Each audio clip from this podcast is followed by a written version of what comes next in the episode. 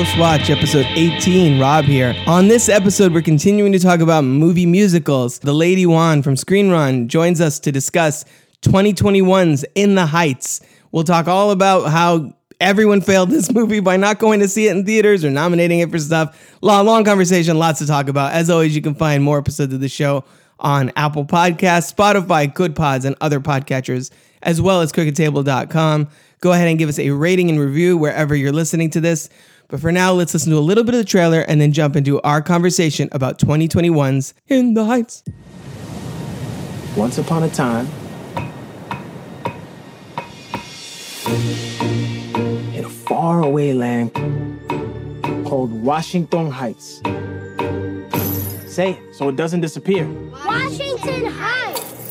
Lights up on Washington Heights up at the break of day. I wake up and I got this little punk I gotta chase away. Pop the grate at the crack of dawn, sing while I wipe down the awning. Hey, y'all, good morning. Ice cold piragua, cherry, strawberry, and just for today, I got my mate. It's a story of a block that was disappearing. The genius is back! Yo, here's your chance. Ask her out right now. Hey, There's Something on your shirt. Smooth operator, all damn. We all had a sueñito. And when it came to dreams, we had to keep scraping by. maybe this neighborhood's changing forever. Maybe tonight is our last night together. However, I just want to see the whole world through her eyes.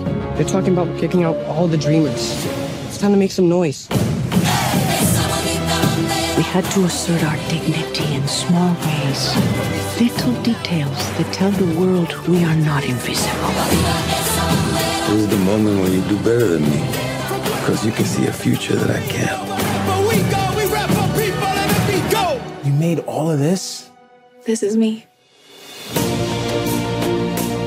They used to say, if you work hard, you live by the rules, the money will come, the things will come.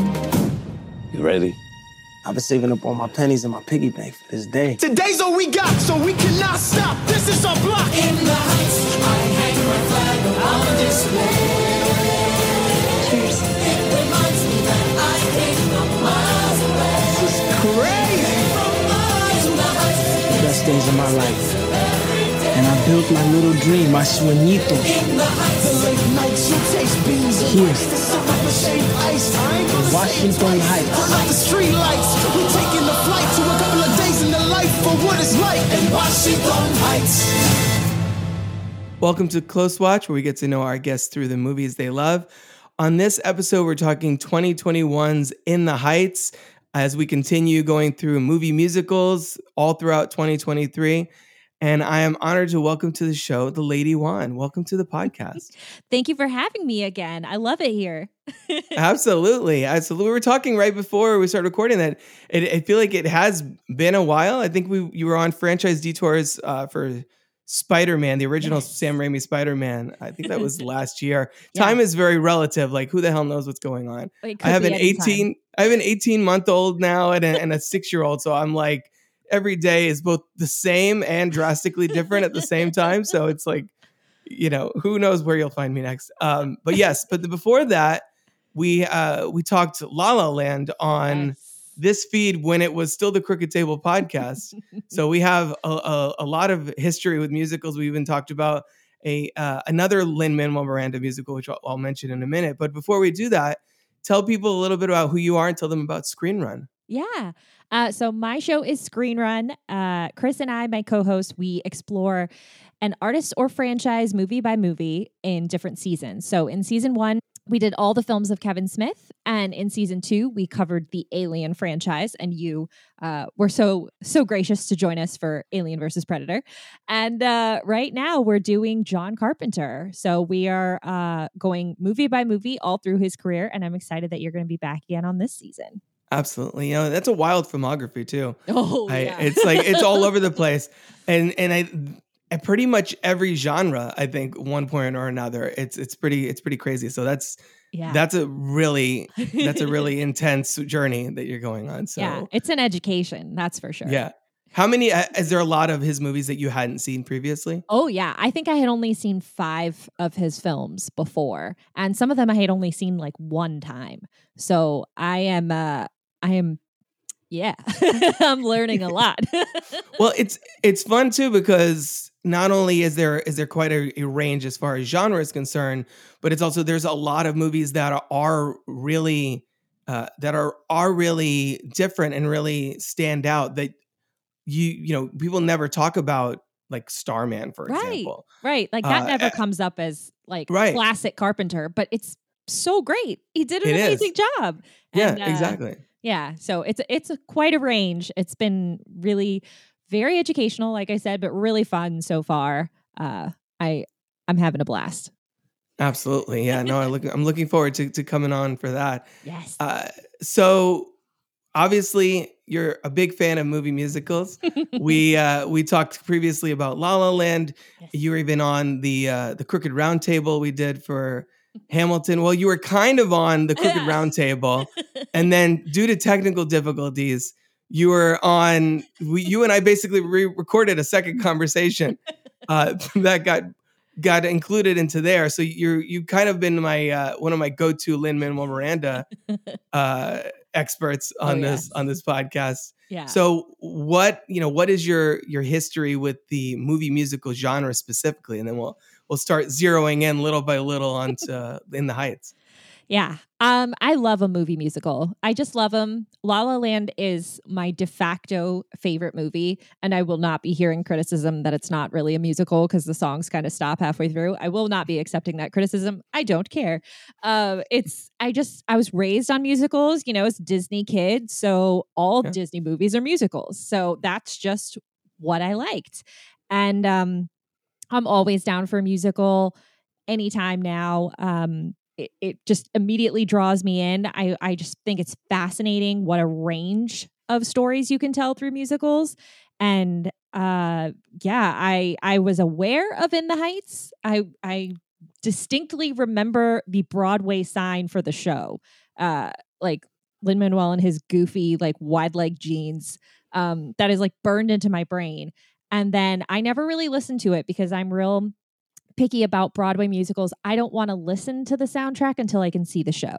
And so, you know, I held off on watching um or excuse me, I held off on listening to Wicked until I saw a a uh bootleg Broadway video that I downloaded off LimeWire in college. So uh I just I, I love a musical. I love a Broadway musical and um yeah, Lin Manuel Miranda is kind of as corny as he can be. He's kind of made for me. So I'm a big fan. No, I, I more than even more than even not listening to the soundtracks. Like I, I feel like you can't uh, you you- you're incapable of appreciating it, even if you do listen to it. Like I listened to the Hamilton soundtrack before seeing the Disney Plus version or Yeah. or seeing it on stage or anything, and I was like, I don't know, this is good. I guess I feel like you can't really appreciate No, it. It's like hit the same. it's yeah, it's like reading Shakespeare in high school. You're like, uh, Mhm. you need to see it perform to appreciate it.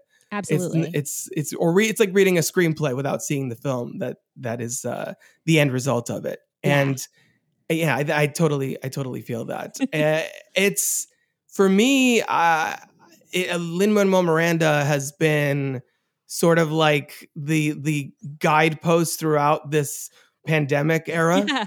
uh, because because in 2020, like when the Disney Plus version dropped in, and I think it was like July 4th weekend, pretty much. Yes, yes it was. Uh, in 2020, uh, I, I think I didn't see it until like a week in because I think my wife and I were like, oh, sure, let's just put it on. I don't know, whatever. and then my life was forever changed. yeah. And I'm standing, I'm standing right now talking to you in my in front of me. I have my uh, Alexander Hamilton Funko Pop on this desk. to my right, I have the the the saw like the poster that they sell at the Richard Rodgers Theater where I saw it on Broadway in December. Incredible. And uh, I have, you know, I've also bought the shirt there. Like I'm now fully on board Hamilfan. Uh, so that was hugely, hugely impactful for me in 2020, which is why I was like, I have to record an episode on this, especially with an election coming up that oh my fall gosh, yes. uh, which I posted that around there. And then in 2021, so I was like primed and ready. I'm like, Mhm. what? Did someone say more Lin Manuel Miranda? um, In the Heights was that for me in 2021, and then honestly, Yeah. Encanto was kind of that for me in Oh, 2022. yes. So like every year has been like Lin Manuel Miranda's music Mm-hmm. has been like the soundtrack to my life, uh, especially with two small kids. You know, Oh, yeah. listening to you know the Encanto soundtrack on loop, etc. So when In the Heights came out, did you did you you know what expectations were you bringing to this this uh, movie? I'm assuming you still haven't. Have you seen this on stage, or is it just I the movie haven't. version? I've only seen the movie version. I've watched a bunch of videos of performances of it on Broadway since I saw the movie Sure. because I saw it when it came out in theaters. I went with my uh, two closest friends from high school. It came out in the summer, and it was hot. It was very hot. It was the perfect season for it to come out. Right? It was oh, it was amazing because we're walking in. You know, we had made the foolish decision to park really far away and like make our way through the outdoor mall on our way to the Mhm. movie theaters. So we were like sweaty once we got in there, and then we're like, oh. Okay, let's just say we did this on purpose. Like this is the vibe because we didn't know. Uh, my friends and I, who- when we saw it, we didn't know anything other than the trailer. We are just like, we know we're gonna like it because it's Lin Manuel Miranda, and I don't want to be spoiled. I don't want to look anything up. Let's just go into this. And it, we were dancing in our seats. We were crying. We were laughing. We were like smacking each other when Christopher Jackson shows up. We're like, there he is. It's Washington. It's Washington. like absolutely losing it. Um, it was it was such a fun theatrical experience. It wasn't super super crowded because it was still 2021, so going to Right. the movies was like a questionable decision. But um, I could hear just you know you could hear other people quietly sobbing uh, after Paciencia, Paciencia, and um, yeah, it was it was a delight in the theater. But I had no idea what I was going into. I just knew I'm going to see this. I cannot wait, and I hope I love it, and I did. yeah, I was curious about it beforehand because the trailer, the movie was supposed to come out in summer 2020, yeah. but then for obvious reasons got pushed a whole year. Uh, Mhm. so I was curious about it based on the trailer, and this was before I had even seen, uh, you know, the Disney Plus version of Hamilton or anything. So, yeah. so yeah. So then when it finally came out, and, and it did the it, it did the simultaneous Yes. theatrical HBO Max thing, Yes. and I was seeing things on film Twitter where people were like, "Go see it on the big screen, don't watch it at home." I was like, "All right, that's all I need to hear." Yeah. Um, so I yeah, so I did see it on the on the big screen for the first time too.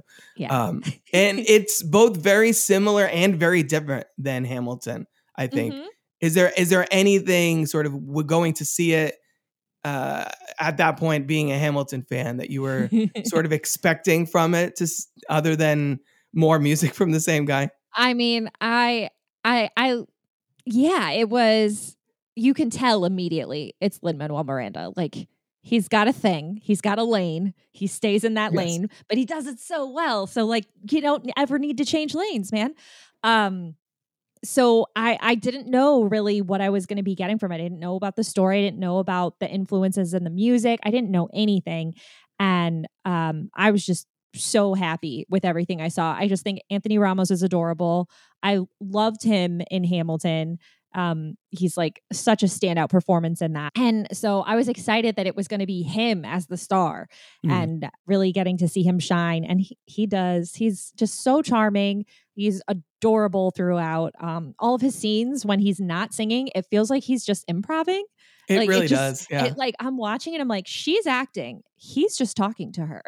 like I really feel like he's just like saying whatever, and they just filmed it. And I I know that that's you know not the case. There is a story there, um, but it's just he's so natural and so charismatic. So I was very excited to see him. And then I uh, knew Lin Manuel Miranda was going to be in it, but I didn't know how. And because I hadn't seen the show before or listened to the soundtrack, I didn't know there was uh, the random Piragua man who could be showing up. So as soon as he showed up, I was like, ah, there he is. And he's he's even on the poster, like it's like him on the bottom, being like Lin Manuel Miranda presents, kind of just Yes. hanging out They're like, on hey, the bottom of the yeah. poster with his card. Yeah, you know his name. You better show up for this. Yeah, yeah, exactly. So, so I want to I want to back it up a bit. So obviously this was directed by Jon M. Chu, who uh, on the poster just you know just done Crazy Rich Asians a couple years prior. Been doing film for a while before, all the way back to Step Up to the Streets, if people remember that franchise. Oh, Um, and then like like we said, this came out in June 10th, 2021, uh, both theater- theatrically and on HBO Max, and uh, did not do great at the box office. I think you, it's it's. I think you can chalk a lot of that up to just the pandemic. Yes. Uh, because this had a $55 million budget and it made 29 domestically and 45 worldwide. And it's one of those things where film Twitter was really into it, but no one else went to see it. Why do you, why do you think that this movie didn't seem to get a lot of attention? Is it just the pandemic or do people just not have a particular hunger for for movie musicals like at least mainstream audiences? Yeah, I mean, I think it's a combination of factors. I think on the one hand, a simultaneous release, it's never going to do that well. Um, it's and especially with the HBO Max model, there was no extra fee. You know, I I had HBO Max. I could have watched it the morning that I went to the theater if I wanted Mhm. to, but I was like, no, I want to pay for this movie. I want them to get my money. And I actually went. Um, so I was supposed to go with two friends uh, and one of them canceled at the last minute. And when we got there to scan our tickets, they're like, "Oh, well, we can refund her." And I was like, "No, don't refund her." so I paid for three tickets, even though only two of us went to see it because I was that committed to supporting the movie. Um, so I think that was a big part of it. Was it's sort of you could just stay home and feel safer, stay home and save the money because movies are expensive, and then also it's not really got a star that people know. Um, Yeah. you know, if you know Lin Manuel Miranda, you know Anthony Ramos, but you know he's not he's not a banner star of the film. And then everybody else, like, yeah, you got Jimmy Smits in there, you know, it, but it's just it's not a bunch of famous people who people are going to turn out to see. It's not a story that a lot of people know, which I think it's just the most unfortunate timing ever was that West Side Story came out the same year. And if any old people were going to get out and go see a musical in the theaters, they were going to go see the one they knew. Right. And um, yeah, it was just kind of unfortunate timing. I think pandemic, a lack of audience uh, knowing the story. It's not a famous musical. I think like Wicked is going to smash the box office when it comes out, but Wicked is like Hamilton. like it's that big. Yeah. And I don't think people know In the Heights as much. And obviously, if Hamilton never blows up, this never becomes a movie. And this was a big Broadway hit, but it's not going to become a movie. It simply became a film because of Lin Manuel Miranda's like stock. He's the Hollywood stock, right? But he's too old, too old to be Usnavi, so it can't be starring him. And I I wish they would have had somebody more famous as Vanessa because I know Vanessa Hudgens did it on uh, the uh, Kennedy Center. So I think Right. that could have helped maybe a little bit. Um, but you know, I, th- I think it's just kind of a, a rough combination of things, and I was so disappointed when it didn't do well. Not just at the box office, but then it kind of just got a, completely ignored when award season came around. Like I said, bad timing for West Side Story also being out and having Spielberg's name on it. Like, what are you gonna do? So, yeah. West Side Story, which to your point, also didn't do very well at the box Nope. office, uh, which is crazy. I mean that that's one of the like if, if even if people have never seen any musicals, West Side Story is like one of like five they probably have seen. That like Wizard of Oz and you know a couple others. yeah. Uh, and for that to also be a bad do do, do poorly at the box office, I think Mhm. yes is a testament to this. And to your point, yeah, it's j- basically Jimmy Smits and company. Like Yeah. that's yeah. Yeah. that's pretty much the biggest thing they have going on. Uh, one thing I think that's really interesting, especially again, like you, I haven't seen this on stage either. I'd Mhm. love to. So if it ever came came around here to Tampa, Yeah. I would I would check I'll it out for sure now. uh, but it's they there's a lot of changes to the source material too Yes. uh songs are are reordered uh Mhm. lyrics are changed characters are killed off other characters are added subplots are added i mean uh, what are your you know in hindsight having seen the film and then discovering that after the fact what are your thoughts on all the alterations to the story no most notably nina's mother is not a part of the set whatsoever and also the whole dreamers subplot that i think adds like uh, extra potency to this story I think every single change they made was for the best. I uh, easy for me to say having not seen it on stage, but you can't you can't just convert a stage musical to to film. I mean, Wicked they're breaking up into two movies now, which is going to be crazy. Um it's just too long. Uh you know, Broadway shows are much longer than a theatrical run can be and I I think they made excellent choices with which songs they kept versus which ones they've omitted from the show. I think they also really strengthened Vanessa's story through the changes they made to kind of explore her a little bit more. And I love the Dreamers addition to it. Um, I think it makes it so much more impactful and it really because kind of the obvious comparison to make to this film is to West Side Story is you know it's a movie movie musical set in New York City but like this is the next iteration of what those stories become. You Yeah. know this is immigration. It's there's a different set of problems now for people to deal with. And I think it really takes the story completely into modern times and really makes you think like there's there's impact to everything that's going on in here and um i love it i, lo- I love all the changes they made i think it's really streamlined the story and um i love it No, and it empowers these characters in a lot of ways. Yes. Like, you know, uh, for example, my my dad's side of the family is is Cuban. So, uh, you know, I have a lot of cousins in Miami and all of that. Cousins whom honestly I haven't talked to in years because there was a big falling out when my uh my parental my paternal grandfather passed away like a few years ago right after my daughter was born. So I haven't talked to them in a long time really. And so this movie made me feel more in touch with my Cuban side than I have in real life in a long time. And I think it's it's in the little the little details, as uh, Abuela Claudia points out, and it, and it it's it really does kind of put a spotlight on the the Latinx culture and and people, and I and it makes it feel like more of a celebration. And I think the Dreamers storyline, and you know the way that it uh, it gives uh, Nina sort of a new direction and a focus. And it's all about the, the way I see the story is not only focusing on everybody's particular dreams, their sueñitos, but Mhm. also uh, having them sort of s- shift their perspective of their community and Yeah. and the neighborhood of Washington, Heights as as as a like the fuel source for those dreams, as opposed to like draining them of those dreams. Like uh, it's not an anchor; it's sort of a a propulsion that they get Mhm. from uh, from the neighborhood. Uh, uh, what are you? What is your? What are your thoughts on like the the the themes of this movie? Like, because it's it's really it's one of those things that like even if you're not of you know Latinx descent, you're not you know uh, I think in the in the Carnival scene there's like Dominicans, there's Mexicans, there's uh, Puerto Ricans, and then uh, Cubans. It's like the four main factions that are all sort of yeah dance battling or something. I don't know what exactly, but they're like spotlighting each one of them with their flags, and it's like really you're really rich and powerful. Even if you none of those apply to you, it, it's one of those things that like the more specific the story is, the more universal it feels at the same time. Oh yeah. Yeah. I mean, like you said, talking about Nina's journey in the movie, she goes from, you know, wondering out loud, what if my parents had never immigrated? Like, how much easier would my life be if I just, we never had to come here and struggle. We just stayed in Puerto Rico. And then it all the way to, no, I want to make my life's work be getting people citizenship in the states if that's what they want. Like what what a turn for one summer.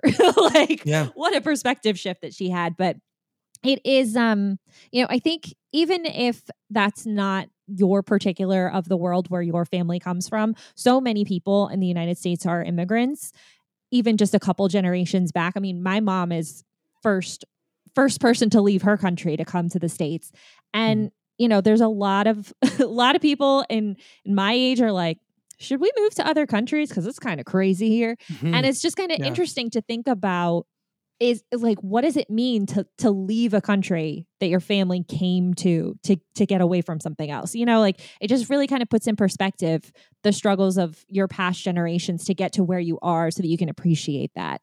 Um it's you know it's so much to think about like family and and the your family's legacy and i just i love that in the first song where they're singing about my family came from miles away like it's still everybody's proud that they got to the states but everybody's still proud of where they came from and i Right. love that those are two completely equal sentiments that everybody in this movie has is like i'm from here and i live here and it's just it's so like they're both equally powerful and um it's it's a unique thing to celebrate, and I love that. And you get the generational uh like the differences between the different yeah. generational perspectives where you know uh and uh the alabanza the, the right like right i think either right before or after that the song after spoilers after abuela claudia passes um a Usnavi's talking about you know she she she you know abuela claudia like uh focused on all these little the, the Mhm. little things in our lives that, that we ignore Right. like you know the, the the embroidered napkins being the obvious like symbol for that yeah. uh the, the her to her telling the story about her mother's gloves uh these little things that the younger people are just like they take for granted they're like ah Yeah. yeah that's whatever that's it yeah. It wasn't and, their you know, struggle. exactly and usnavi starts every day being like you know oh when i was a kid the best days of my life as as sunny says he has those island, Island memories, memories. which the line deliveries in this movie like Oh. across the board are, are so good yes. um but yeah so i love that they you know there's all the different sides to that you know uh abuela claudia's uh, story as as sort of told through paciencia y fe and sunny who was like no this is my island this is where i you know i Mhm. was a baby on the plane like i don't really like yeah i came from there and i'm proud to be from there but i'm also i'm here this is my Yeah. home like Like, now it's is it. everybody's sort of it's a search for i for identity basically is what it is Absolutely. Absolutely. So powerful. Is there a particular character since Sueñito and everybody's dreams and everybody's goals? Is there a particular character's uh, journey or arc, I guess, in that regard that really resonates with you? Like, who do you feel closest to? Who do you feel for the most in this movie? you know, I I think th- of our main kind of our main four, I I feel like all the stories are strengthened from the musical, but I still think Mhm. for me, like Usnavi just kind of is the one that I connect with the most. You Right. know, he's he's on his own, but he's you know he's trying to put himself first, but he's also like not willing to leave anybody else behind. So he's really like he's got a mindset for like I'm gonna get what I want, and it's it's interesting to kind of see his journey because he takes the longest to change his mind. Yeah. like that everybody else is kind of like all on board before he is. But he takes the longest to kind of make that turn and decide, like, no, this is it. Everything I've ever wanted is right here. If I had just been paying attention instead of dreaming about going somewhere else. But I I just think I for for me, he's the kind of character that I, you know, am drawn to the most just because of how he's he's got more control in his life than it feels like our other three nina benny and vanessa you know he mm. is he's got his own shop he's going to go broke in that shop or he's going to make money in that shop but everybody else is kind of dependent on somebody else and and so i think for me that's why i'm kind of drawn to him the most is it, it it's do or die based on him so Right. Yeah. No, no, I think that that makes a lot of sense. It's a- and Anthony Ramos' performance here, like you said earlier, is is so strong. Like I'm so pissed that like none, nobody from this movie got any real awards attention. It's just like how, like even Lin Manuel Miranda, who obviously wrote this thing and, and originated that role. Even he, after seeing this movie and like when they were in production, I've seen you know behind the scenes stuff with him because I have the Blu-ray and I've listened to the commentary and all that stuff.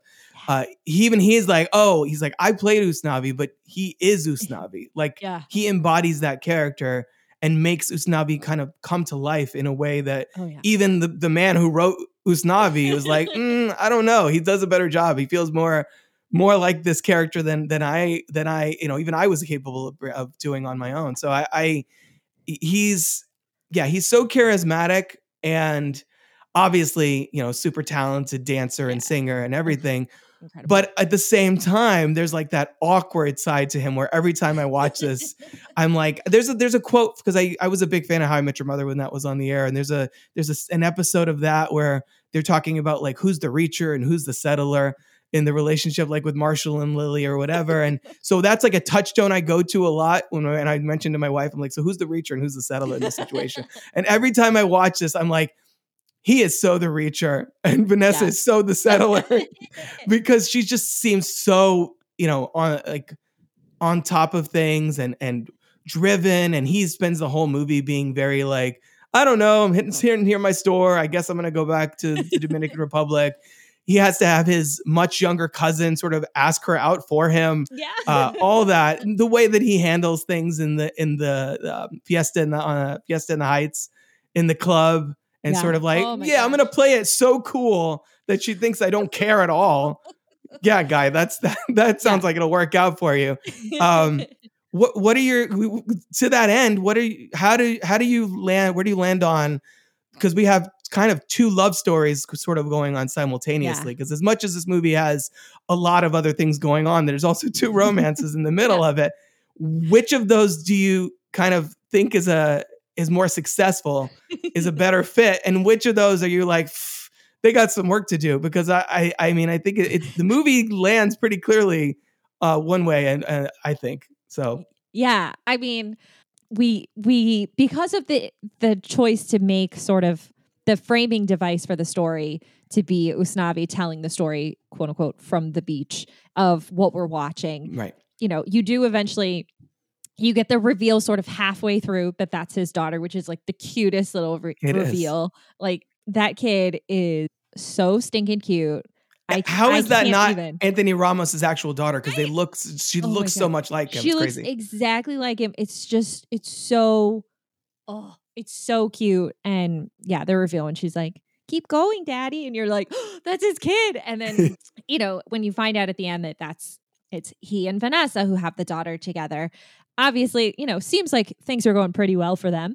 Yeah. Um, and you can kind of see for for the two of them how their dreams can mesh together Mhm. they can build that life together because really what he's looking for more than anything is you know connection and that feeling of home and that feeling of home he can find with her it doesn't have to Mhm. be in the dominican um so you can kind of see that that coming together but i don't know i think benny and nina are doomed i don't think that's gonna work out well, it's I- weird. It's weird too because here's here's the thing.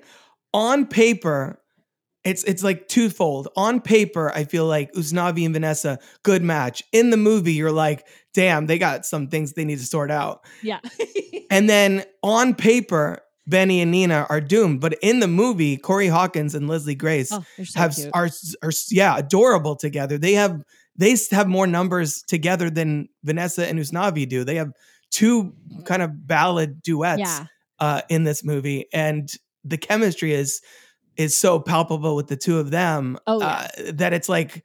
Well, maybe it's because it's so it, it's it's sort of split both ways. Yeah. you're like, well, damn, I don't know which which way this is gonna go. One's a better fit, like eh, you know, there's as far the as chemistry, and is one there yeah, for sure with Nina and Benny. Like you can his face when he first sees her during the Benny's dispatch is it's so sweet. Like it's Mhm. so cute where he's just like Nina and you're like, "Oh my god, this is adorable." Like you know, that she's been gone for you know, you have to assume maybe she came home for Christmas, so he probably hasn't seen her in 6 months at this point right. but it's just they really do have the chemistry together and i think he's a fantastic character i really like how they kind of simplified the conflict with um nina and benny into it really being about nina's issues Yeah. um versus you know expanding into other things like benny doesn't know spanish and like his, her parents are not really into it like i'm glad they just excised all of that and just really let it be about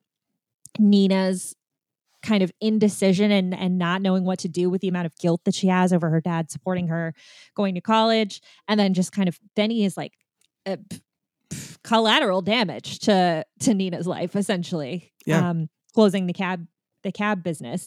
So I I think chemistry wise they're there but I don't know. I'm I'm still I have college was a long time ago but it was not so long ago that I am not immediately given like cold sweats at the thought of tuition expenses. And like on the one hand, I think Nina is so silly because if she'd gone to Columbia or NYU, she'd be spending more on tuition than Stanford. Sure, there'd be no living expenses because she could commute, but you're not going to really get the full college experience yet. So I'm just going to kind of say that. But like, Right. but she's also not wrong because student loans will cripple you for life. and Yeah. and all I can think is like, you want to be a lawyer after this, girl? That's going to be another half a million dollars in student loans that you're going to have to take out. So I am- I am worried for however many years down the line we are when we see Usnavi and Vanessa's adorable little child. Like, what's going on with Benny and Nina? Yeah, it's notably Are they together? notably, we don't see them at all. Like the, No. the, the the movie is just like you don't need to know. It's it's Yeah, a whole it's other story. important. But I am Yeah. worried about, you know, Kevin sold the business, but like, how much is that going to cover? And then how much is law school going to be? So I'm very worried about Nina's, you know, financial life at this point. like, Yeah. college is expensive. So it's, it's, uh, yeah, it's an interesting point of, of conflict for a character in a movie. You don't often see something so realistic as, you know, like a character's real struggle is like college costs a lot of money. If some if the if a movie is going to talk about how expensive college is or it's going to be like a joke like Soul Man where it's like, well, how can we get around this? Uh, you know, it but it's a real thing and and I'm glad it was something that was even though it's not a huge huge point for her, um I am glad that they covered it and because people of of that generation like that's the number one concern for them through their 20s and Yeah. then 30s and 40s is like how much loans like how much are your loans i can't tell you how many times i've gotten together with friends and it's like how much are your loans? Like it just becomes a talking point of like how in debt are we all from college? And yeah so. And it's also the the like burden that she has to carry, feeling like she has to represent the entire community. yes Like not only her father and her family, but like everyone is like, oh, you know, like she has a whole song about it. yeah Like she's the one that made it out, right? So like he like he says, if you can, if you can, you're the best we have. If you can't Yeah. do it, like how how yeah it's what does so that say about the rest of us? Yeah. it's Uh yeah it's I, I like all the changes that they made. I think the dreamers aspect of it Mm, I think adds a lot of, of weight to this this movie. I think uh, even with the the interpersonal relationships with the main four, the history with Benny and Nina, they ha- Mm. eh, them having a romantic history was an it was a new thing for the movie in the show. They had never dated before, and I think that would have made it feel kind of weird that they're all of a sudden together. Yeah uh, also she's I- like 19 don't be creepy Yeah. yeah, exactly. like it's good that they dated when she was you know in high school and you can assume Right. he was like right out of high school and that then then it's okay then it Yeah. feels a lot better the uh the fight that uh if i'm not mistaken the fight that usnavi and vanessa have in blackout it was originally nina and benny i believe like there was they they swapped a lot of things around and i think like you were saying earlier they they strengthened vanessa's character they give her a lot more agency this Yeah. time around uh eh, which is which is why it's interesting like who is the female lead of this because i would say vanessa because she's her she's usnavi's love interest right but also I feel like Nina takes up more real estate on screen Yeah. uh, more often than not. Uh, eh, yeah, which who would you say is is the the main lead of this? And also those two, Melissa Barrera and Leslie Grace, those th- those were the new new discoveries as far as Yes. the main cast for me here. Uh, Mhm. because as you said, Anthony Ramos we knew from Hamilton. Corey Hawkins has been in a bunch of things straight out of Compton. He was in Kong Skull Island, which I don't remember, but I know that he was in it, and I did see it. me um, too so uh, Melissa Barrera, when she comes in there in in, in the opening number, like Mm, yeah. immediately like such a Making smoke show, and just like damn. um, and then Leslie Grace to me, it was such a revelation in this movie. Uh, from the first moment, like every time I watch this movie, and from the first time I saw it in theaters, when they're doing Benny's dispatch and he's trying to get her to say hello, and she starts and then she sings hello, good morning. I'm like, oh, she's Yeah. amazing. That angelic voice that comes out of her.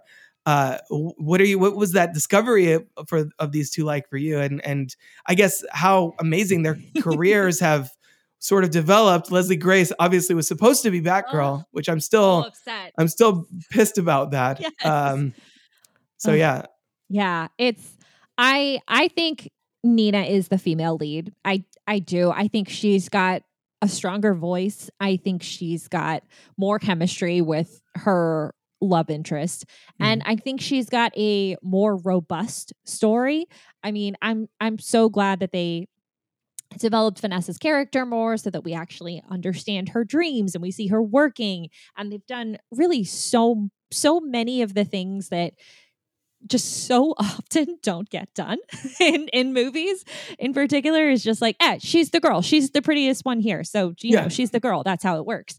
And i'm i'm really glad that they did all of that but i do feel like leslie grace's presence on screen is just above and beyond. And i think she is the the female lead and I I'm so bummed as well that that we're not going to get her Batgirl movie. I can't imagine what that like has I just can't even process what that must have been like for her to film an entire movie and then be Mhm. like, no, it's not happening. Like that's impossible. to Like- film an entire movie uh, based on uh, uh you know a huge character from one of the two giant Like one of comic the book most titans famous characters of all time, Yes. Batman, and oh, I I A- it's unreal. and being the, the first the first Latina Batgirl Mhm. on screen, obviously, and yeah, that's like you know the character of Batgirl is, is fine. Like I would have been curious to see that movie regardless, but I was Yeah. most excited to see Yes. Leslie Grace get an opportunity like that after this movie because Mhm. for me she was the big she was the of the of the younger generation. You know, we'll talk about Olga Merediz in a second. Uh, like she she is the standout clearly she for really me here. is. Eh, We knew Anthony Ramos was great. We've, seen him before, and now he's going to be the lead in the new Transformers. Like all these Mhm. people are now in huge franchises. Melissa Barrera is, I guess, the new Sidney Prescott in the Scream franchise somehow. uh, and I know I still think she's great, and I, I actually did like Scream Five. I know a lot of people it's kind of divisive. Uh, I, I, you know, Leslie Grace feels like the one who had her big shot kind of torn away uh, Yeah. unfairly because of a tax break, I guess. Yeah. Um, so so, so, yeah. unfair. But I I think she's absolutely incredible in this and I I will watch whatever she's doing cuz she's she is wonderful. Like it's her voice, her talent, her the heart that she has throughout like ugh, it's just it's so wonderful. So she she is a standout to me over Vanessa and I really am still kind of wishing that Vanessa Hudgens had been Vanessa. like I really do. She was so good in the Kennedy Center version of it. And, you know, she was obviously very good in Tick Tick Boom. So like Yeah. let's let's give her some more shots. Absolutely.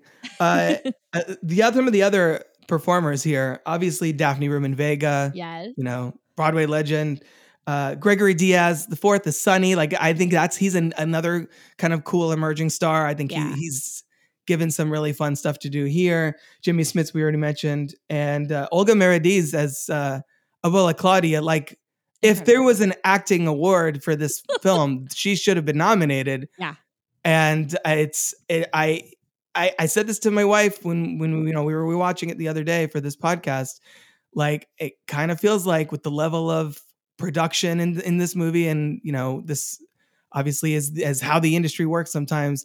Kind of feels like if this was all white people, we would have gotten some nominations. Like I don't know. Mhm. Uh, it's with the the amount of emotion in this story and Oh. and the level of songwriting. And I think Jon M. Chu is is kind of underrated as a director.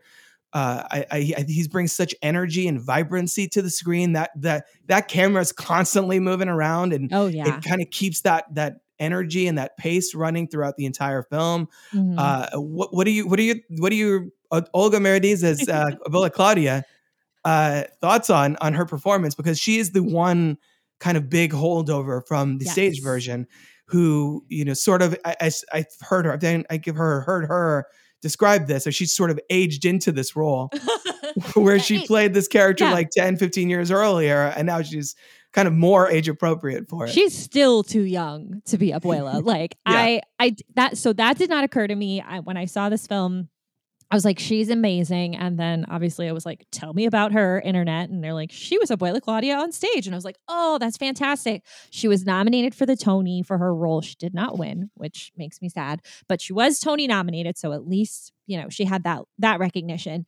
But I did not. I just assumed she was, you know, maybe in in her 70s and like that was what the assumption I made. And then I was watching that movie uh, the other day. I think it's it's either somebody I used to know or someone I used to know. I can't remember, but it's the Alison Brie uh, movie that she did with Dave Franco. Yeah. uh, I think wrote it and directed it, and she plays Alison Brie's love interest mom in that film. And I was watching it, and I heard her voice, and I'm like, why do I know her voice?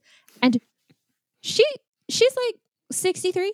Like she had Yeah. dark hair in this movie. I was like, Abuela, like how?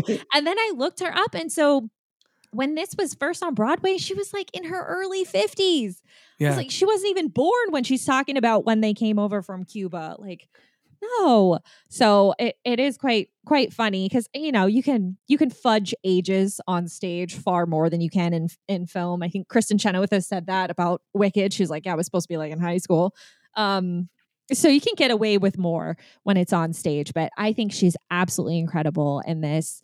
Um, her last kind of belt in Paciencia y Fe like just gives me chills every time. I think that that number in particular is the most beautiful in the entire film. Uh, it's just it's visually stunning. Her performance is amazing. Like the kind of dissonance between what she's singing and how people are treating her in Mhm. the scene. Like it's just absolutely incredible. And I, I think she's amazing. And I think she gives the best performance of anyone in the film. And Yeah. I love basically everyone at any moment. but she is just she's she gives that heart to the movie and she grounds it. And um, you know, I was I was watching this after I saw it in the theaters, I was watching it on HBO Max literally the next day again um, with with my boyfriend, and he was like, "They better not kill Abuela Claudia," and I was just like, shh, shh, shh, shh. keep watching, it's like, not over. No, he was so upset. so um, yeah, she's she's amazing. She's abs- her voice is unreal.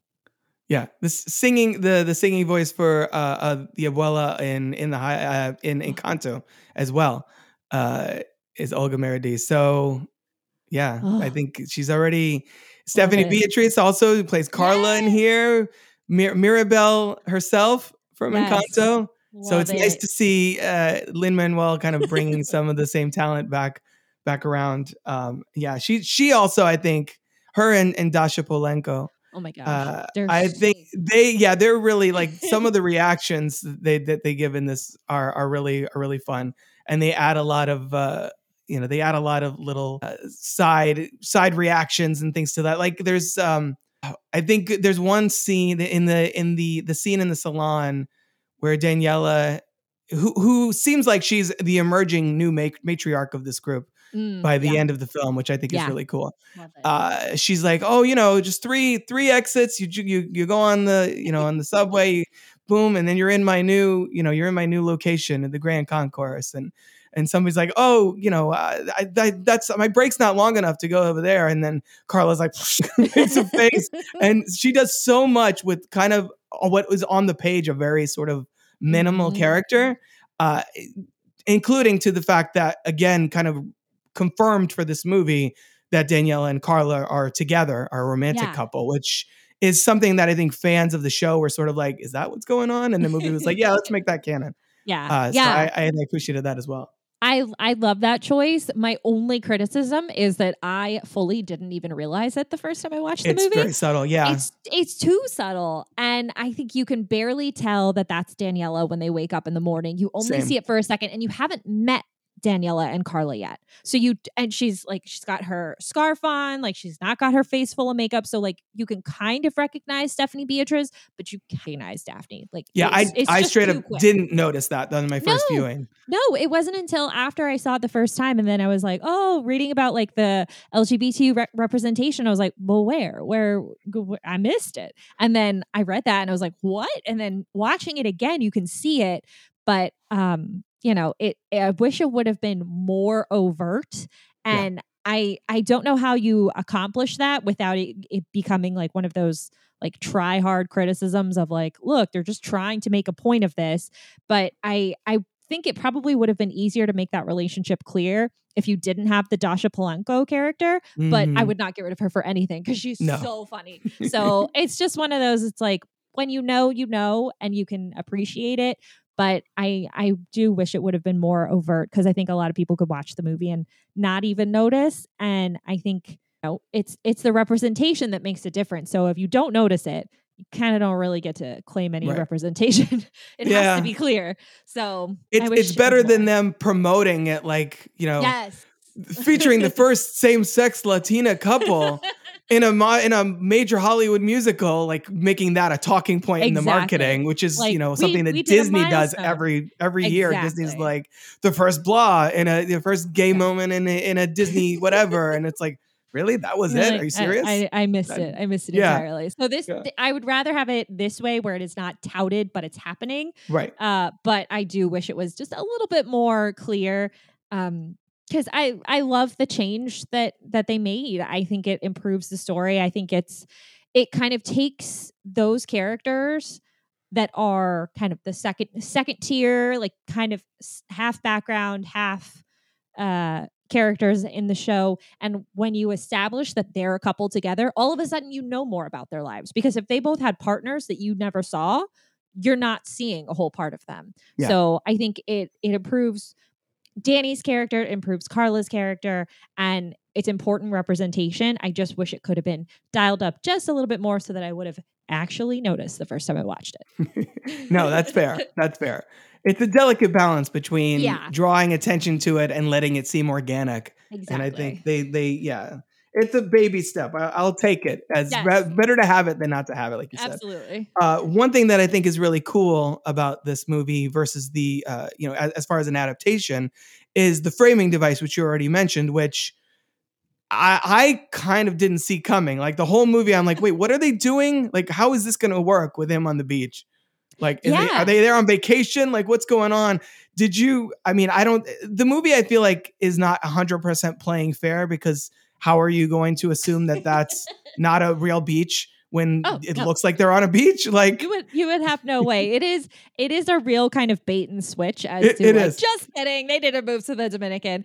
Um, but because I didn't really know anything about the story of the show, other than like the really, really rough outline, I didn't know that there was a song, 96,000, and there was a lottery ticket at play. And I was like, oh, so somebody's going to like win the lottery. And I'm going to spend this whole movie wondering who wins the lottery. And you don't realize how like it's important, but it's Mhm. not a like top line story. Right. Uh, but when when the during the first number, when you see multiple people buy lottery tickets, I was like, that's going to be it. it. Is like, we're going to wait to find out. And then once we kind of see things go along, I'm like, oh, it must have been Usnavi that won the lottery because he's on the beach. And then I'm like, no, wait, no, he's going to buy his dad's place. And it's just, it sent my mind kind of trying to figure out how we got there completely unnecessarily. And I, I won't, I wouldn't change it. I, you know, it's it's easy to kind of let go of how that confused me the first time I watched it when I've seen it like 10 times now. But my complaint as far as framing device goes is that we have two. We have him telling the story from the beach, and then we also have the countdown to the blackout. Yeah. And I don't know why we need the countdown to the blackout. I I don't know at at the point because he never refers to it. So if Yeah. he were telling the story of the summer of the blackout, I would get it. But he's telling the story about what is the sueñito, but then the screen keeps saying three days till the blackout. This is the temperature. And I'm like, why is it doing this? So yeah, it's like it's like I Independence Day where it's like July second. You're like, oh, we're a couple days away Oh, from stuff really there. going down. Yeah. yeah. Yeah. It's fine in Independence Day. You didn't need it in this because we do already have the framing device of his of him telling the story to the kids on the beach. I think So- that's a I think that's a fair criticism. I, I I it doesn't bother me because it's so because it is just literally on the screen and then Yeah. I move, it just they pops move up, on. it goes away. But it's like okay, what the hell does that have to do with anything? But yeah. it is the night where everything sort of changed with with the Yes. Abuela Claudia and everything. Uh, so I, I yeah, I, I that that's uh, that's a good point. I don't think you need that at all. yeah. The, I- the- the- him telling the would- story is so much more impactful anyway. Yeah, yeah, and I mean, just please my my own opinions here. If he would just talk about how it was the summer of the blackout, then that that would have done it. You know, it just there's just no connection between what you're showing me on screen with this countdown and then count after Mhm. compared to the narrator of the actual story. Like it it just never connects. And so and that's not something that I I noticed for like a year. so so it's a real nitpick to be complaining about it because it did take me so long to be like, wait, why are we doing both? But um I do I like the addition of him telling the story from the beach because it does it you don't realize it at the start because you haven't gotten the reveal yet, but it immediately introduces the kind of magical realism that's happening throughout Um, this movie. yeah, exactly. And it's so you, once you get to the end, you can't complain that you're like, well, why did it look like he was on a beach? And it's like, well, why did everything look like that? It's magical realism, man. It's a Yeah. musical. Don't worry. Yeah, you, you're you're beating me to my own notes. Yeah, exactly.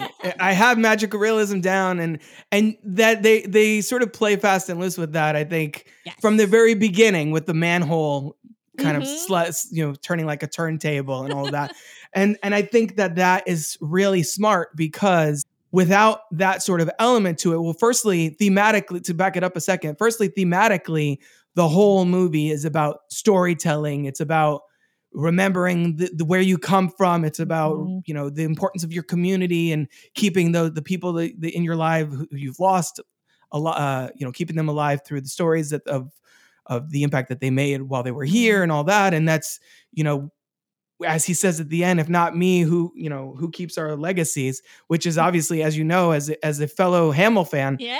huge thing like Lin Manuel Miranda must be very concerned about his own legacy I because every relax now. yeah, I know, right? Every character of his is like legacy, legacy. What's, in a legacy? yeah, exactly.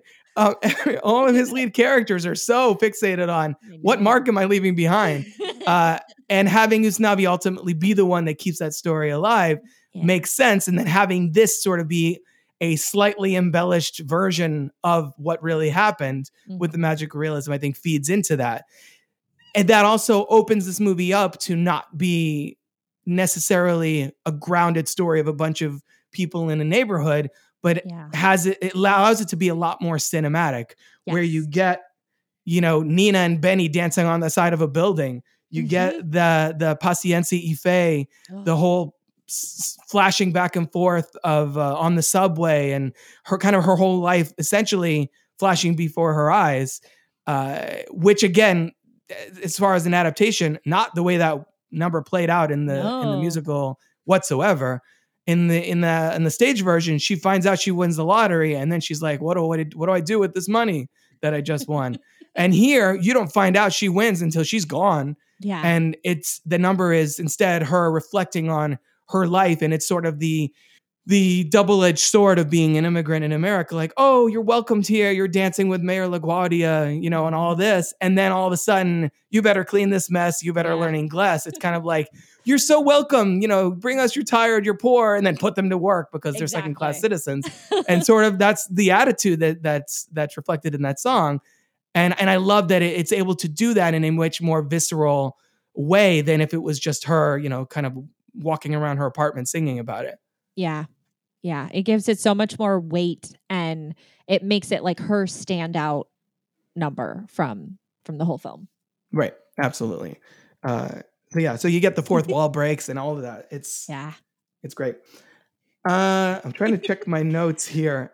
I- I think we should just, you know, there's there's a lot of different songs in this movie. I think there's 17 tracks on the soundtrack, but let's uh, let's talk about six. Let's talk about six, baby. Let's talk about flicks and me. Let's talk about what the good films and the bad films are to me. Let's talk about six. Let's talk about six. Let's run down our uh, from number six to number one, our six favorite tracks from this because as I was typing notes for this thing, I was like, well, I'm gonna we need to make sure we talk about that number. To we talk about that number. And I was like, this sounds like this sounds like a job for let's talk about six. Um, so so what is your number six? I guess favorite air quotes. Uh, and I know this is obviously that changes by the minute. You know, it depends on what you're feeling that day. It depends if you want to sing along or if you want to like bawl your eyes out or whatever. And make no mistake, there are multiple points in this movie where I get very emotional, Mhm. uh, which I'm sure we'll get into. So, what is your what is your number six? So this was really, really tough. Uh, just str- I struggled to put these in order, but my number six is the opening song in the Heights because it just sets the mood perfectly. We get to meet all of our characters. We get just a little bit, uh, like you said, with like the the manhole cover. Like, all right, diving right into this is not going to be straight up, you know, a regular movie where just sometimes there are musical acts and then you go back to the rest of the regular movie. Where it it just sets the tone. So In the Heights is my my number six, but I love it so much. So we're taking opposite track here. For number six, I was very I was very torn from a, for a bunch of different ones because I was like, Yeah. well, my my five were basically locked in. As soon as I looked at the list, I was like, oh well, these five for me. And then number six, I I was tempted to put, and this is my little honorable mention. I was tempted to put one of the two Benny Nina numbers. Uh, the Mm, two main ones, obviously, she's the you know Leslie Grace sings on Benny's Dispatch a little bit, yeah. but I was tempted to put either uh, "When You're Home" or Yeah. "When the Sun Goes Down" because I love to like sing along with those. I think Corey Hawkins has, a, has a, such an amazing voice, and uh, I ultimately kept those as my honorable mentions, and I went with the finale. And I, I was trying to split the difference here between playing the song without the movie, the it's the role in the story, the the performances in the number. And so I was like, well, I can't have spoilers. My number five is in the heights, the opening number.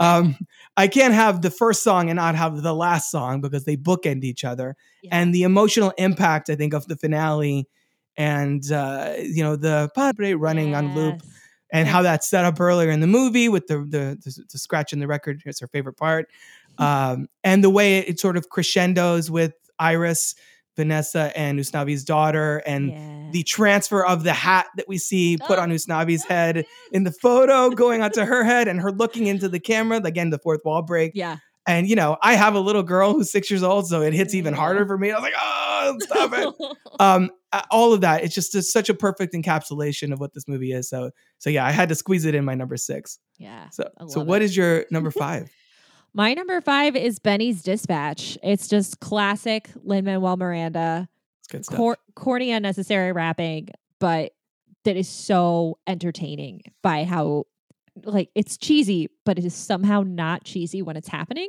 It's cheesy Mhm. when I do it, like along to it, but when it's Benny, it's not cheesy. So that's my number five. well even nina looks in like whoa like, he's taking that really seriously yeah and, and and it's the movie kind of plays with that and that it's like yeah we know that th- this is Yeah. probably not the normal way to do your job but he's Yeah. he's very passionate about Yeah, it and he's, you know, he's showing off too. And then Yeah, the- the- I love the- the, other women like, oh, you're thirsty.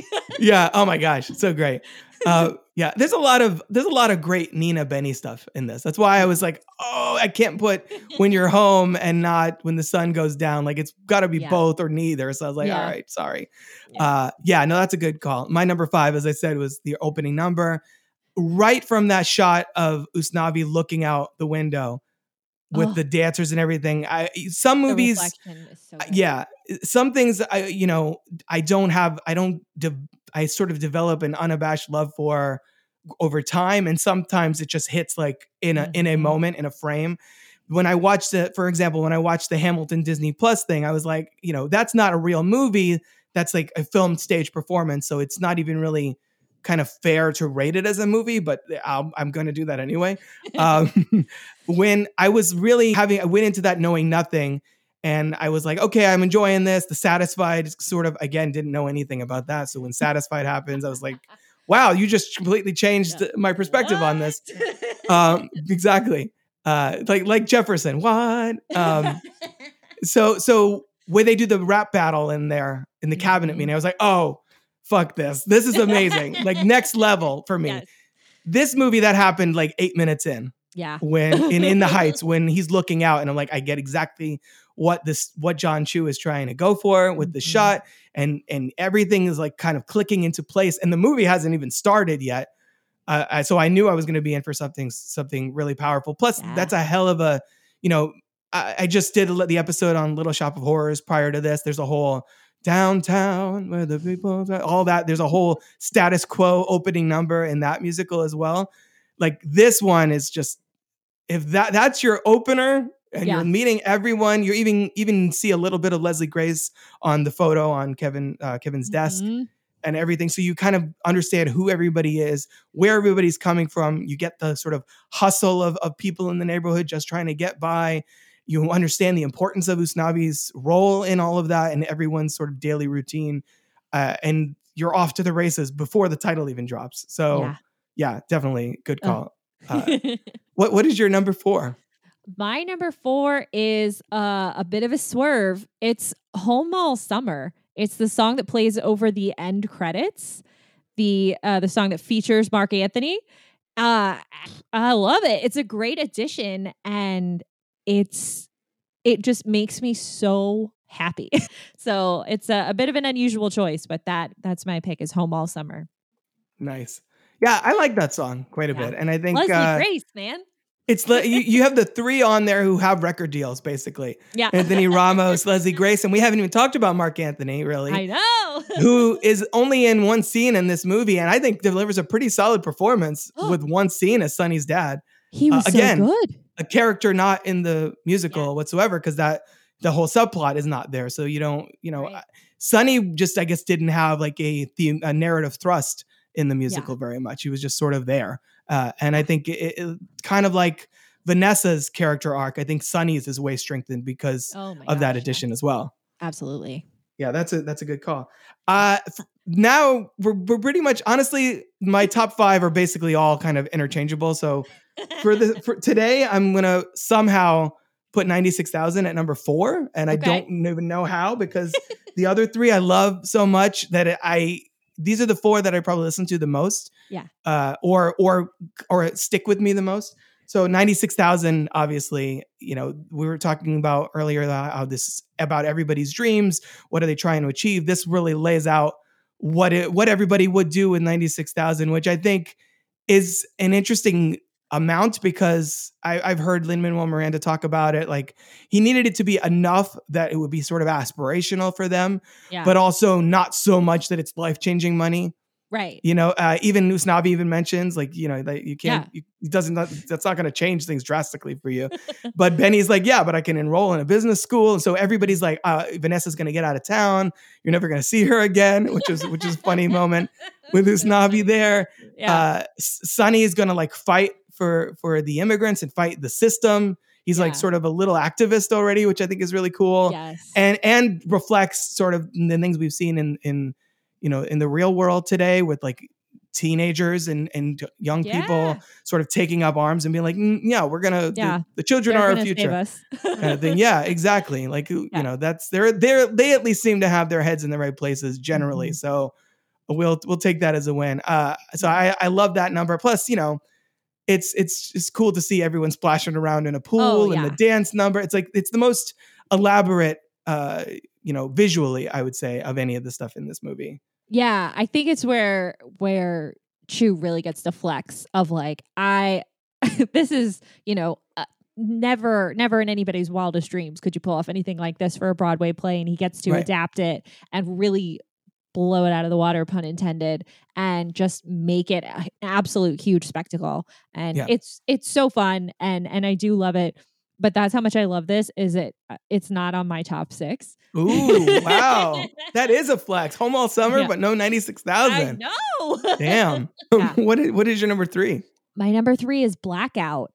Uh it just it especially when they get to the powerless part it just woof, i get goosebumps and i just i love the tension that you feel like it's very it's chaotic at the start and then it get, just gets so joyful with the fireworks and then it brings you down again at the end with like abuela are you all right and like you know where it's going and it just ah it's just a lot of feelings and and i love it i i I'm sorry for how many times I've said I love it. I know that I do that every time I come on your show. But um yeah, Blackout that I I think it's fantastic. It, it's a classic sort of musical thing in that it hits at it's such an intense moment where Yeah. the story was building and building and building and then suddenly throws a, a wrench in everything where Mhm. everyone gets separated. And yeah no the the we are powerless thing which later daniela sort of references which we were like we're not powerless we are powerful uh which is which is really is really uh which is really cool. And yeah that I, I love seeing how everyone reacts in that crisis too. It's it's it really sort of perpetuates the drama among the especially Usnavi and Vanessa. Mm-hmm. Benny then goes to the to the dispatch office to sort of like help uh help out everyone, help get everyone home safely. Yeah. All of that like playing out at in real time. Daniela, Carla, and uh and uh, Cuca all like on the phone, like, oh man, it was crazy. Everyone was running Yeah. around, like everything kind of cutting back and forth, all that stuff. Yeah, I'm I'm never I never get tired of a Lin Manuel Miranda number where everyone is sort of singing, overlapping each other Yeah. Whether it's nonstop from Hamilton or or we don't talk about Bruno and Encanto Yeah. or 96,000 or, or Blackout in this, where Yeah. everybody's voices are sort of overlapping. Like that's never not going to like get like the hairs on the back of my neck standing up. So yeah, totally. At number three, I had uh again, I don't I'm like, how is it number three? It's gotta be higher. Uh I have Carnaval del Barrio uh, because it's it, it, again, I'm half Cuban and I'm like I, I was on a I've been on podcasts where I'm like, you know, I mostly self-identify as a white guy. And then I saw this, I was like, yeah, the, you know, the Cuban side of me is alive again. You know, and, and it's such a celebration of culture and coming in in these insanely divided political times, which I won't get into further. Uh, but it just felt so necessary and needed and like something we haven't really seen before. You know, mm-hmm. obviously, right as we're as we're recording this, we're like midway through award season and everything everywhere all at once is like constantly like the first Asian actor to Yeah. win this category, et cetera, et cetera. And kind of called back to Crazy Rich Asians, which had sort of a water, watershed moment in Hollywood for uh, for people of Asian descent, and then this felt like th- the equivalent for the Latinx uh, community, and so to see all those cultures and to see them so proudly kind of standing their countries and their flags, I thought is was really beautiful and really powerful and and especially Usnavi sort of being the the lightning rod that sort of galvanizes everyone even more so than Daniela sort of coming in there and like what's this tonteria that I'm seeing on the street. Um, I, I love that she's the one to kind of kick it off, and I love that it also feels like the moment where Vanessa really sees Usnavi when he grabs Mm-hmm. that flag and he's like, you know emboldening everyone to really like if this is how we're going out, then we're gonna go out fighting. Yeah. and we're gonna He's you know, finally I- not being corny. Yes, exactly. He's finally like, oh, I found this is what I stand for. This is what I'm fighting for. This is who I Mm-hmm. am. And I feel like she sees that for the first time, and it's just, yeah, it's it- everybody takes part in it, is- and it's everything. In a lot of story developments, we get the Carla gets her big moment where she where she gets to own her heritage. Uh, Oh but she always says she's from Queens, which is great. Uh, so yeah, it, it's just it's just so energetic and so much fun. Uh, easily one of the the most uh I said energetic already, but the most like exciting elements of the film, I think, is that scene. Yeah. I just it's my number one. It is. Um it I think it's Yeah. like the most joyful song ever. Absolutely. Like it is you you cannot be upset when you're listening to that song. I don't care what's wrong. G- You will either get over it or forget about it while the song is happening because it's just it's so celebratory. Um the the dancing throughout is just fantastic and it's it's people celebrating their heritage but not in a way that is like no mine's better than yours. It's just like i'm stoked to be from here. I'm stoked to be from here. And it's just like everybody's just celebrating that and it's absolutely wonderful and it is it is my favorite song. It's been my favorite song from the day i saw it. I i just it's incredible. I Yeah.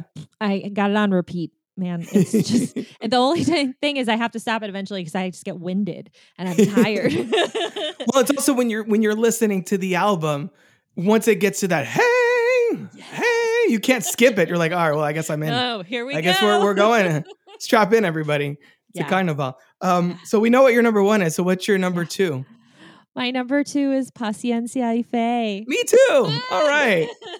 it's so beautiful. It's it's like I said before, it's the most stunning visual number in the movie as Yeah. far as the songs are presented.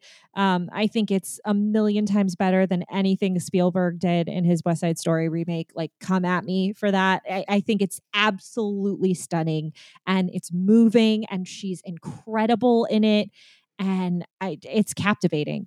I just I think it's so wonderful. So I I went back and forth between my one and two, but I just I ca- I can play Carnaval del Barrio on a loop. I cannot emotionally withstand Paciencia y Fe on a loop. Yeah. I will be too sad. So that's how I ended up going with my my one and two. But I love them both. It's also for me. It's uh, the number number one is the one. Uh, my number one, which I'll, I'll get to in a second, is the one I like. I think I listen to more because Pacience takes a toll, and it's like for it's for the same reason that I for for Hamilton I listened to like the first like two thirds to three quarters of that, and then usually after the the Reynolds pamphlet.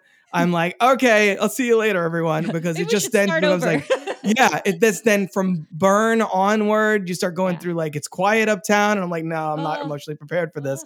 Um, so it, it's it's it, it doesn't have the re-listenable ability qu- uh, quality in that way just because you can't just put it on in the background because No. whatever you're doing you're gonna start sobbing halfway through it and it's um but yeah it's, her performance is amazing uh, yeah i think it's the biggest it's the biggest argument for how did nobody go see this how did this not get more awards attention Mhm. like this this is the, the scene that you show people to be like this thing y'all let this thing fail you bastards yeah, Um, how could you? yeah exactly I, it's yeah and we already we already said exactly what it has to say about the immigrant experience uh, Mhm. from the older generation's perspective and what they fought through to get to this point and Mhm. uh, all the the progress that older generations made so the younger generations can can just uh, you know can kind of build on that and I, I thought that was yeah it was really it's really powerful uh, my number one i have breathe number one and i Oh. wish I could explain exactly why. I think part of it is I, I again I love I'm I love Leslie Grace in this movie. yeah. Uh, I I think her character she was a new discovery for pretty much all of us, and her character's journey I think maybe resonates with me a little bit, like feeling lost, feeling like you're at a crossroads, feeling like you're you know feeling that guilt, feeling that kind of shame, and feeling like the pressure to live up to something. yeah. So that resonates, I think, a lot with me, just personally. Uh, and the way that it's she's looking back on sort of a simpler time in her life, and you get again the magical realism. She sort of Oh, sees young little- Nina running through the Nina. streets. Yeah, I love that Yeah. so much. Um, the flashes through her uh, her relationship with her father again as both rela- I relate to both Nina and Kevin in this Mhm. number when they're flashing through and he's like you know it's her it's her birthday and he gives her a laptop and Mm. she gets the letter of acceptance and then finally when she's like walking out and he's like breaking down I'm like "Oh, I'm breaking down when he does Yeah. that all of it it's just such a beautiful number uh and she she nails it and uh you know there's there's just the lovely refrain of like uh, Mm. no all of that like i love all of that it's just it's it i can listen to it more in isolation than a lot of these Yeah. other songs It's so beautiful. that it feels yeah it feels like more of a not that this album would have like radio singles but if it would this would be one because it's like it relies relies on the story but it also stands on its own uh as as a piece kind of in and of itself uh where if you don't see it in context you still get the vibe from the song itself and i yeah, Yeah. i don't know it just it's one of those it's the first n- big number like i get chills with the original with the first song within the heights like i said with Usnavi looking out the window this is the first number in the in the in the film where i start to get emotional and like tears start flowing and stuff Yeah. Um, well, it's it's a self-contained story. I mean, Yeah. she tells you everything you need to know about her character's history and current conflict and what she's feeling about what the next steps are all within that song. And throughout, you know, the rest of the movie that they they all work well together, but that one really kind of stands out on its own as you could get similar to Paciencia y Fe is here's that character's everything. Here they are in a song. And Right. I, it's her performance is fantastic too. It's it's so pretty. Yeah absolutely did you have anything to add on carnival del barrio I Uh, just as your number one? can't get enough of it. I just I love it, love it so much. And then it just made me so stoked when uh Stephanie Beatriz was gonna be doing Encanto. yeah i love that she gets her little moments in this like i was saying earlier like she's yeah. definitely uh, an underrated part of this thing Mhm. um is did you have any honorable mentions like what was almost major six Oh gosh, basically everything. Breathe almost made it for sure. I I struggled with that one. Um the the finale as well was just it's just it's all so good. And 96,000 was another one that I was like how can I not put this in my top 6? But I'm like because I have the rest of them. yeah So uh basically everything that you put in your top 6 that I didn't. That's my yeah we only mention. had i think we only overlapped on like the, in the heights and Yeah. uh carnival right Yeah. Yeah. Uh, and Paciencia Fe. Yeah. Oh, of course. Yeah. Yeah. Yeah. Yeah. So we overlapped mean- on half, and then the other half were like honorable. yeah, exactly, exactly. No, Yeah. uh, it's so good. It, it's and, and to your point, like when it was uh, after I saw it in theaters, I came back home and it was on HBO Max. I think I watched it probably at least three or four more times before they pulled it from HBO Max and I got the Blu-ray uh, because it was just like it was sort of a comfort movie for me. I think at a certain point Oh, in yeah. 2021, I was just like, oh, gotta put that on again. I was like, again, you're watching this? I'm like, yeah. You know, yeah. what are you gonna do? I, I the soundtrack was was it was like Taylor Swift and In the Heights and Encanto was like all of my Spotify wrapped for like 21 and 2022. I just that, that's that's kind of all I wanted to listen to. Yeah. Is there uh, is there anything about in the heights we haven't talked about that you wanted to make sure we mention? I, I like that you pointed out the sort of awkwardness with Usnavi and Vanessa because I did make a note of that, uh, particularly in the the kitchen scene Yes. where sh he's she's like, "Oh, I have a date," and he's like, "Oh, oh yeah, I too have a date," and I'm like, "What is going on? Like, do you like this girl or not?" Because I can't, I literally can't tell. Yeah, Um, he's he's so corny. Like he really I mean, he's he's a ridiculously attractive man. And so to set it up at the beginning where it's like, tell Vanessa how you feel and you're like, I'm sorry, she doesn't notice this super hot guy who gives her coffee every day. She, tell me tell me how she doesn't notice him and it's like, well cuz he acts like that.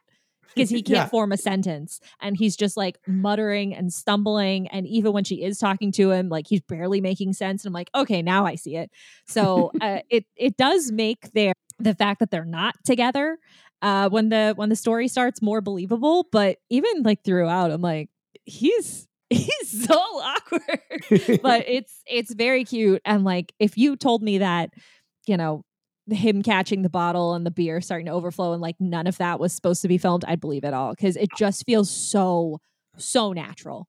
Yeah. Yeah, there's a few moments like that where Yeah. the two of them are talking that legit feel sort of improvised. That was my Yeah. that was my take on first watch even. Like I like this is this was this written or is Yeah. this just like this they're like, "Hey, do your things. Like what's happening?" Yeah. Yeah, and then when the when, it explodes everywhere and he's like, "Oh, we need to clean this up." It- It's just like the awkward laugh between the two of them and Yeah. all of that. Uh I I also like the way that uh some of the some of the songs in this thing feel like they were clearly rec- uh, performed on set, and that's the version you're listening to. Particularly, "Champagne" stood out in that way. I think. Yeah. Yeah. I I do I do love that. It it just kind of it grounds it a little bit more in this you know magical story that we're but we're telling but when you can hear kind of the tones in the room kind of play into what they're saying and like the little mutters here and there it just it feels so much more natural which is tough to do when somebody's you know belting at the top of their lungs trying to talk to someone in the same room. So it's it's quite a feat that they managed to do so I Yeah. really I really do love that. I have I have one more thing that I wanted to to make mention of because of our history of podcasts together. There's a couple of La La Land moments in this movie. so I just wanted okay. to to mention those. Uh there's the slow-mo, we slow the song down, we slow the camera down when we go under the pool in 96,000. Exactly Oh, yeah, the do. same as we do in Someone in the Crowd. Uh Benny and Nina do a little bit of park bench dancing. Same as they sure do. yeah, like a good just call. sit right there. They do like the same little bit, and then the trumpet blow to start in the club, and the start of the club. The melody underneath that song sounds a bit like the "Someone in the Cl- in the Crowd" reprise when you get the montage of Seb and Mia's relationship when it's 1st Uh-huh. starting and going well, and it's like a little bit sped up. It sounds very similar, and I'm like, "Hmm, what's happening Ooh. here? And um, I mean, obviously that song came first, right? From from the musical. So it's just a little interesting couple of moments that make me think of my favorite movie, uh, but not in a way where I'm like copycat, in a way where I'm like, oh, I like what I like, don't I? so uh, just wanted to to mention those things because those moments really kind of they they're kind of defining moments in in La La Land stylistically, and Yeah. to see them again in this, it just kind of made me a little happy. So I liked it. No, I mean, no, uh, you just gave me another excuse to listen to the soundtrack to this again, so I appreciate that. Yes. Um, but it's also even like even in general, like stylistically, those two movies, I think they are Mhm. both trying to be tell a sort of grounded story, but also be a big Hollywood musical at the same time. I think that La La Land, in particular, those two styles kind of clash throughout the that, that movie. Yeah, and here, I think they're they're both trying to kind of yeah, they both kind of trying to do a similar thing. Uh, yeah, I, I I think that's a good call. Um, I also had obviously we didn't mention the the Piragua guy played by Lin Manuel Miranda himself. We didn't really talk much about him. I, he's you know he's in here because he's in the musical, and you got to give Lin Manuel Miranda something to do. Uh, and his song is is often gets caught in like just it's just very earwormy. Yeah. Piragua, pi- and then you get the little moment with him and Christopher Jackson. Uh, and then at the end, there's a post credit scene to this even, which is so much fun, where he he triumphs over Mr. Softee. And so seeing those two who played Usnavi and Benny in the original production uh, sort of take on little cameo roles here, and like it's a little bit of a passing of the torch thing. Uh, I love that. And uh, in Usnavi's store, having all the memorabilia from throughout the movie sort of stro- strewn everywhere. It felt like a uh, a much less sinister, like usual suspects kind of thing. Like, look, it's everywhere around us. The whole story's Yeah. been playing out. Uh, so I, I- thought that was really cool. I think my favorite little part of that is the little green crab. Yes. I I just think that's that's something that took me like probably five watches to be like, oh that oh like that was him. Like it's just it's very sweet. And it it just um like you said, like it's a not cynical version of usual suspects. Like we surround ourselves with things from our life that we love and things that remind us of a thing or a person or a time. And it's just so cool to kind of see that reflected in in the store at the end when we realize he's been telling this from years later. And this these are all the things he wants to see every day. Yeah. Yeah. So Absolutely. sweet. So touching.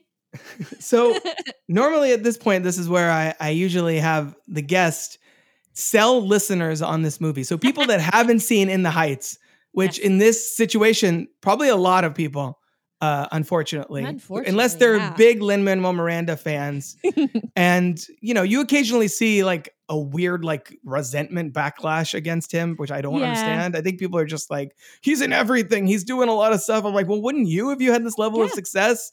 Wouldn't you be like, all these projects, go, go, go? Where he had this tick tick boom, uh, you know, uh Encanto and Vivo, sort of all like the same calendar year, uh, heading out Yeah. into the world. I mean, it's not his fault that he's super good at what he does and he Yeah. has opportunities. Why wouldn't he jump on that? Um, Exactly. so eh, how, tell people if people haven't seen this movie, what would you uh, say to get them to watch it? And are there, if they have, are there any similar films you would recommend? um s- basically all of his movies kind of go together right? So everything that he's done the music for or directed when you throw in tick tick boom you can find kind of common threads throughout. And it's not that everything he does is the same it's that you can feel the sense of a sim like of it being the same person behind it. And nobody complains about that when it's a film director with a unique style. Nobody complains when, you know, you see another Scorsese movie and you're like, wow, that's very Scorsese. It's okay to have a signature style. It's okay to have an aesthetic that you thrive in. And I think kind of he gets a little a little bit of shade for that because people just get exhausted by him because just Hamilton probably just tired people out uh just because he didn't want to hear about it anymore. So I think if there are any of his projects, whether that's his musicals like Hamilton or his Disney collaborations like Encanto or Moana, if you enjoyed any of those, you will enjoy this. Uh, it's just there's enough of the if you enjoyed the music in those, there's enough that you're gonna have a good time with here. Um, it is a bit long; it's almost two and a half hours, but it doesn't feel like it because yeah. the the numbers just kind of flow in and out and the story keeps moving and there's enough characters there that you're never really kind of dragging anybody's story out to get to a runtime. Um it's it's organic storytelling and it and it has a feel to it. It's a great movie to watch in the summer. Just hot summer movie it'd be a great one to watch outside too if you if you have the ability to like set up a projector and watch this in the dark in your backyard this would be a great one for it um it's just it's a good time and it's celebratory but moving and it also does have a message um there's there's so much substance to it but there's also just absolute joy at the surface so It you get out of it as much as you want to. And if you just want to have a good time, you can do that. Yeah, absolutely. I'm a little worried now that my Lin Manuel Miranda streak is going to be ending because 2023 he did the uh, some of the you know additional music for the Little Mermaid that's coming out, and I got to be honest with you, I don't know how I'm feeling about that right now. Some of the Yeah. glimpses we've gotten, I'm like, I don't know if this design for Sebastian that I've seen. I'm like, this is like the Lion King thing all over again. Um, Yeah. so I'm, sure his music will be great. So I'll have that at least. But I just always end up liking it. It's I can't help myself.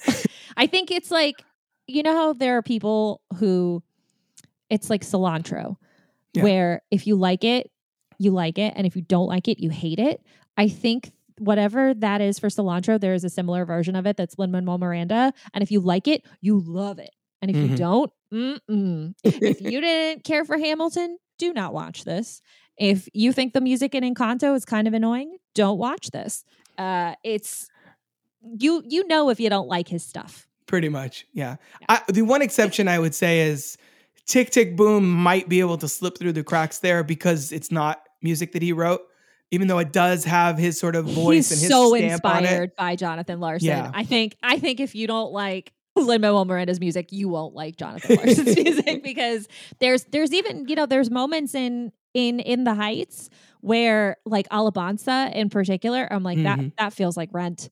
Yeah. That feels like like everybody's outside with their candles, all singing a song in a chorus, and everybody's joining in. And I'm sad. I'm like, this feels like Rent. There's just a lot of moments, even in Hamilton too, that you can tell that he, you know, was a theater kid who loved Rent. And I think that's why he did such a great job with Tick Tick Boom is because he has such a love for the material he was working Right. with. So he was definitely inspired by by the late Mr. Larson, no doubt. Absolutely. He's 100% going to direct the Hamilton movie when that eventually happens, right? Because I Gotta be. feel like it's going to happen eventually. Gotta it's be. got to happen. And I feel like him directing Tick Tick Boom is him like inching forward to that. It's like practicing. Yeah. He's like, I'm going to get there. We're Like, figuring I'm gonna be things ready out. for the big show. As much as he wants to dodge the question, and it's obviously it's still selling out like crazy in on Broadway and and touring everywhere. Mhm. It's gonna happen. I mean, it, it's got to. It, it would be ridiculous not to. And if they do it right, it will be a huge deal, and hopefully, like you know, a big, a big awards player and all that. Mhm. And but the question is, can they do it right? I Because there's not there's a big lot more there's a lot more pressure on that one than there was on in the heights uh Yeah. Because this is this was a relatively small scale story and they just blew it out Mm-hmm. Yeah. a lot hamilton's already a huge scale story Yeah.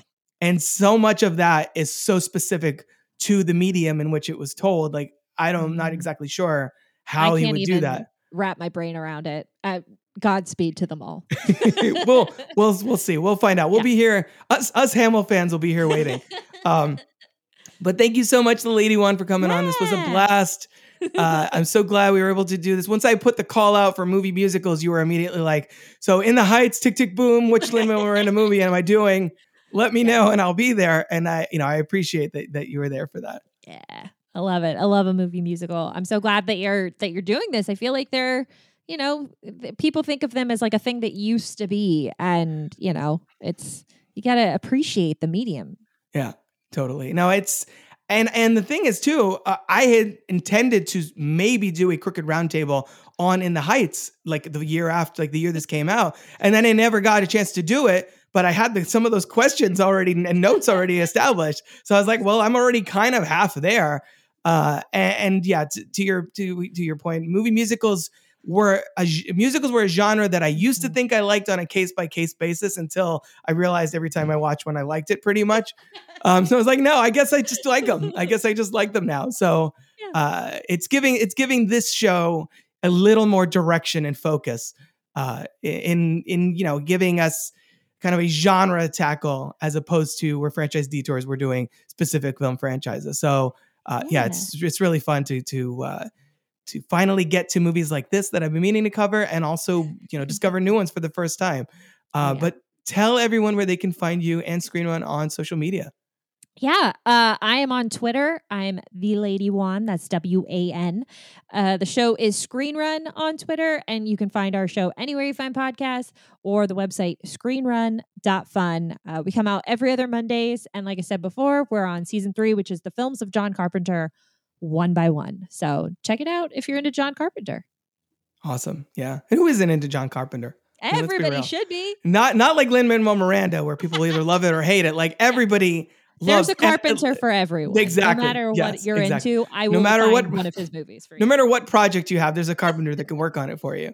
Absolutely. Uh, awesome. Thanks. Big thanks to the Lady Wan from Screen Run for coming on to discuss 2021's In the Heights, a movie both of us really love and I think is widely underrated and underseen. Definitely check it out on HBO Max if it's still I think it's still streaming on HBO Max. I'd have to check. If not, buy the buy blind buy it. If you like musicals, you like Lin Manuel, you'll like this. We already said this. So get on it. In the Heights. Let's let's have the In the Heights resurgence. Let's get it trending on Twitter. Uh, but I want to know if you have seen it. What are your thoughts on In the Heights? You can find me on Twitter at Crooked Table, the same handle on Instagram via email at robert at crookedtable.com. Did we forget to name check your favorite song in our Let's Talk About Six rundown? I'd love to hear it. I think I think this is a film where there are there are no wrong answers. So let me know. We'll be back next episode with another discussion on another classic movie musical. But for now, that's a wrap on another Crooked Table production. Keep watching, everybody. This has been a production of crookedtable.com. All rights reserved. C R O K E D.